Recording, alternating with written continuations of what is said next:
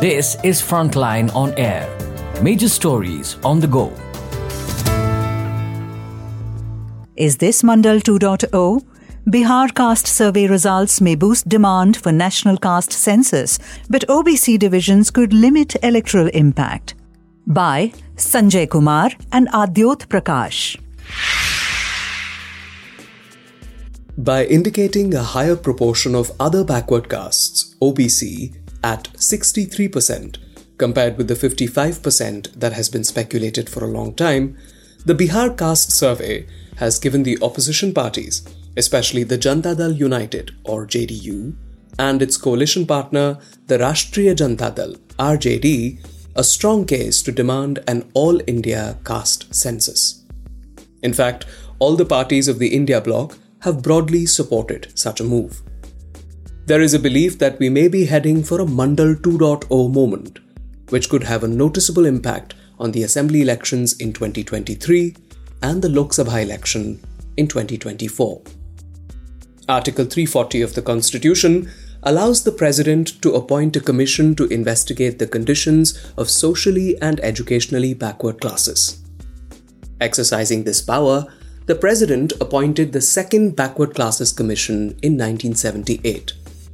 BP Mandal was the chair of this commission, whose other members were Diwan Mohan Lal, R.R. Bhole, Deenbandhu Sahu, replaced by L.R. Naik, and K. Subramaniam. The commission was to actively consider the possibility of reservation in public service posts if it was found that the backward classes were not adequately represented. The first Backward Classes Commission was appointed in 1953. Chaired by Kaka Kalelkar, it submitted its report in 1955. The report found four criteria to identify socially and educationally backward classes.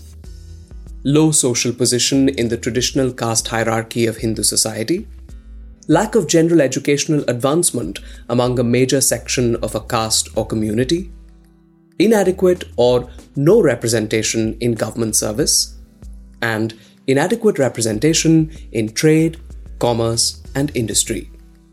Accordingly, the Commission prepared a list of 2,399 backward castes or communities and suggested a range of actions for their upliftment. The most relevant of these are caste wise enumeration of the population in the 1961 census, relating the social backwardness of a class to its low position in the Hindu hierarchy, treating women in general as a backward class, and reservation of 70% seats in technical and professional institutions for qualified students from backward classes. The second of these points was the most contentious, with even the chairman disagreeing. The government tried to work around it and find a different criterion to classify backward classes, but all attempts proved too abstract or unwieldy. As a result of the lack of unanimity, the centre did not implement the Kalelkar report. It recorded its views in a memorandum which also stated that the Planning Commission would take backward classes into account in formulating its plans. On August 14, 1961, the Ministry of Home Affairs asserted that backward classes were best identified by economic tests and left it to state governments to determine their own criteria for backwardness. The Mandal Commission submitted its report in 1980. During the Commission's term, the Janata Party government, which had sanctioned its functioning, went out of power, but the Indira Gandhi government extended its tenure three times. Based on a series of surveys and field visits, the Mandal Commission arrived at the following findings. Socio educational backwardness and poverty are a direct consequence of caste based handicaps. OBCs constitute around 52% of the population while holding only 12.5% of central government jobs. And given the Supreme Court's interpretation of Articles 15.4 and 16.4, according to which the total proportion of reservation should be below 50%, even though the population of OBCs was above 50%, the Mandal Commission recommended a reservation of 27% for OBCs in union government services in both central and state public sector undertakings, state funded educational institutions, and so on. The Indira Gandhi government and the subsequent Rajiv Gandhi government kept the report on hold. When the Janata Dal's VP Singh came to power in 1989 as part of the National Front, his government accepted the Commission's recommendations and declared that 27% of all vacancies in central government jobs would be reserved for people from the socially and educationally backward classes. Arguments against Mandal. In a debate in the Lok Sabha, Rajiv Gandhi argued strongly against the way in which the National Front government had implemented the recommendations. His argument was that reservation was not enough to uplift the socially and educationally challenged classes, and that changes were needed in the existing educational and economic systems. His second argument was that extending reservation like this would only serve those who were already in positions of privilege. Third, he argued that the limitations of the Kalelkar Commission, especially the lack of an objective criteria to determine these classes, extended to the Mandal Commission as well. He stated, and I quote, Three important sociologists were involved with the Mandal Commission Professor B.K. Roy Burman, Professor Srinivas, and Professor Jogendra Singh. But reading the newspapers recently, I found that they have declined the honor and they have clearly said that they were denied any real opportunity to participate in the findings. The task of this team was solely to draw up a plan of studies, not to do the studies only, but to draw up a plan of studies. They did not do the studies. This group was never consulted again. Then the Srinivas panel did meet only for five days. So the research team met for three days. The Srinivas panel met for five days. Unquote. Proceedings of the Lok Sabha, September 6, 1990. Rajiv Gandhi further pointed out methodological faults with the survey, arguing that the sample size was too small. Because the report stated that most people appearing before the commission belonged to the OBCs, he argued that the information was not unbiased. Lastly, he argued that making caste the exclusive criteria for backwardness was against three Supreme Court judgments and apparently against the view of the Commission itself, which, according to Rajiv Gandhi, said that caste cannot be the only factor. Despite Rajiv Gandhi's objections, the report was implemented and provided OBCs 27% reservation in central government jobs and educational institutions. It has since been in place.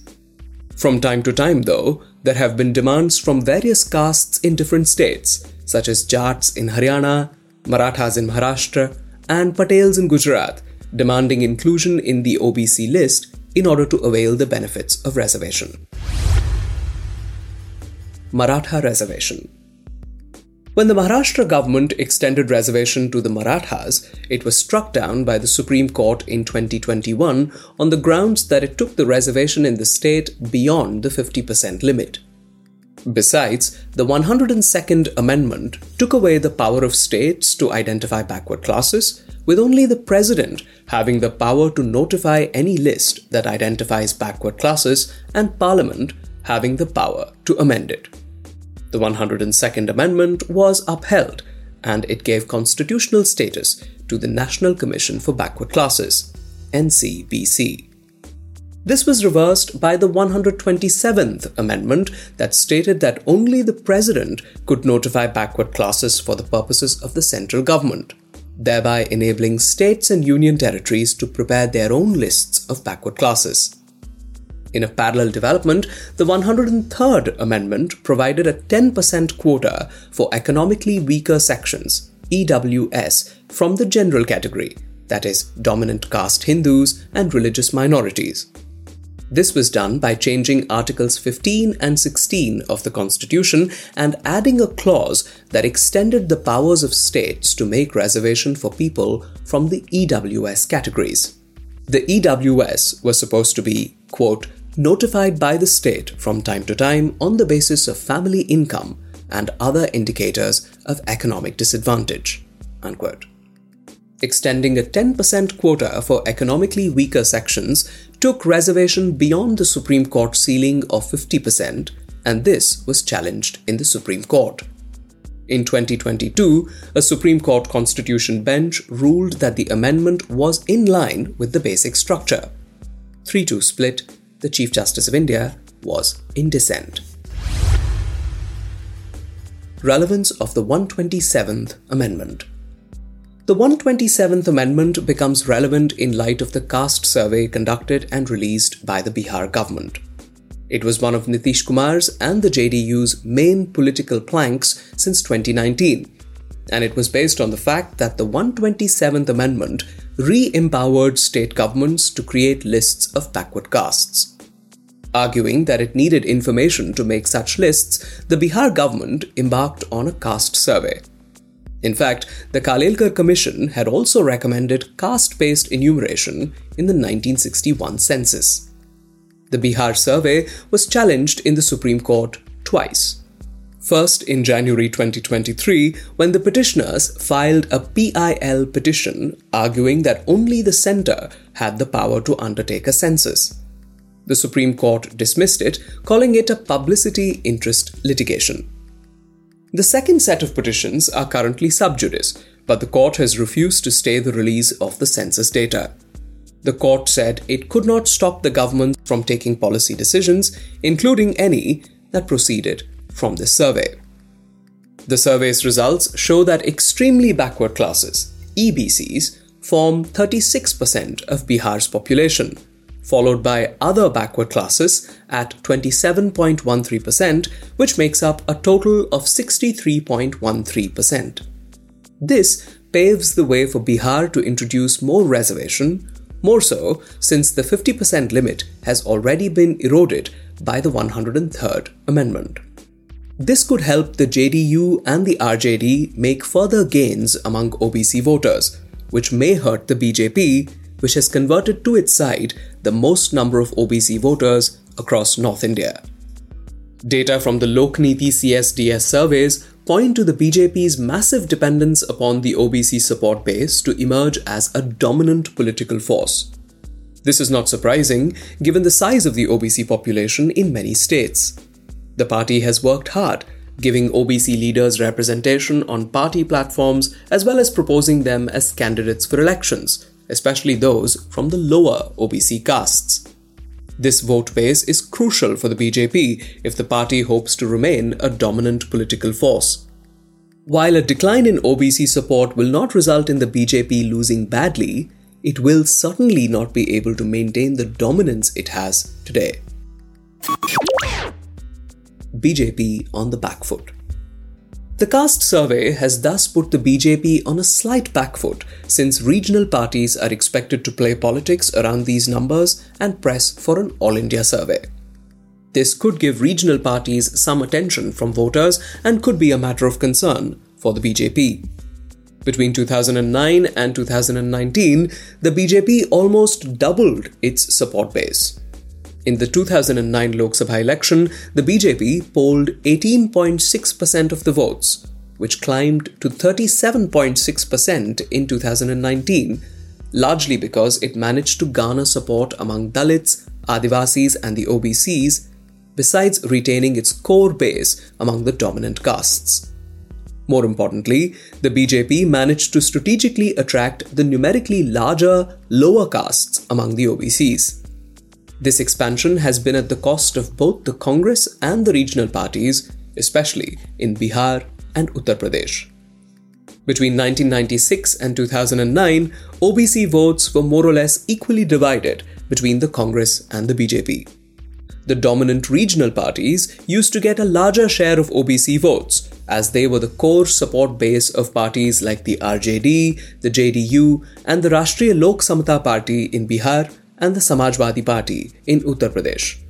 But the 2014 Lok Sabha election saw a shift in OBC voters towards the BJP, a trend that continued and even accelerated in the 2019 election. Findings from the Lokniti CSDS survey indicate that 44% of OBCs voted for the BJP in 2019, up from 34% in 2014. The numbers also indicate that the BJP got 40% of the votes from the upper OBCs, but 50% votes from the lower OBCs. This is true of the Congress as well, which gets marginally more support from the lower OBCs compared with the upper OBCs. This is largely because the upper OBCs are more sharply polarized in favor of regional parties. These Lokniti CSDS findings extend to Bihar as well, where the BJP alliance got 75% of the votes from among the lower OBCs, referred to as EBCs in Bihar, and 42% from the upper OBCs. Although the RJD and the JDU get votes from all the OBC communities, they are more popular, relatively speaking, among the upper OBCs than among the lower OBCs. It is important, however, to remember that the BJP is also trying hard to send out a message that it cares for the OBCs more than the regional parties do. The party was quick to cite the number of OBC MPs it has in parliament, across state assemblies, and as cabinet ministers. The BJP wants to convey the message that it has given sizable representation to the OBCs and has not ignored them. Also, to counter the opposition's demand for representation in proportion to population, Prime Minister Narendra Modi, in a recent rally, tried to build a counter narrative that it was the poor who are numerically large in India and it is they who need representation. Equally, one cannot forget that by championing the cause of one caste or group of castes, one could ignore other castes, resulting in counter mobilization. There is a possibility of the caste census gaining some momentum in the coming months, but one doubts this will be Mandal 2.0. Voting patterns indicate that the OBCs are divided between lower OBCs and upper OBCs, which makes their electoral impact less effective.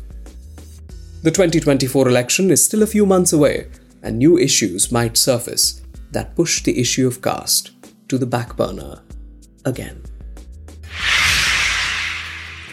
Sanjay Kumar is a professor at the Center for the Study of Developing Societies, CSDS.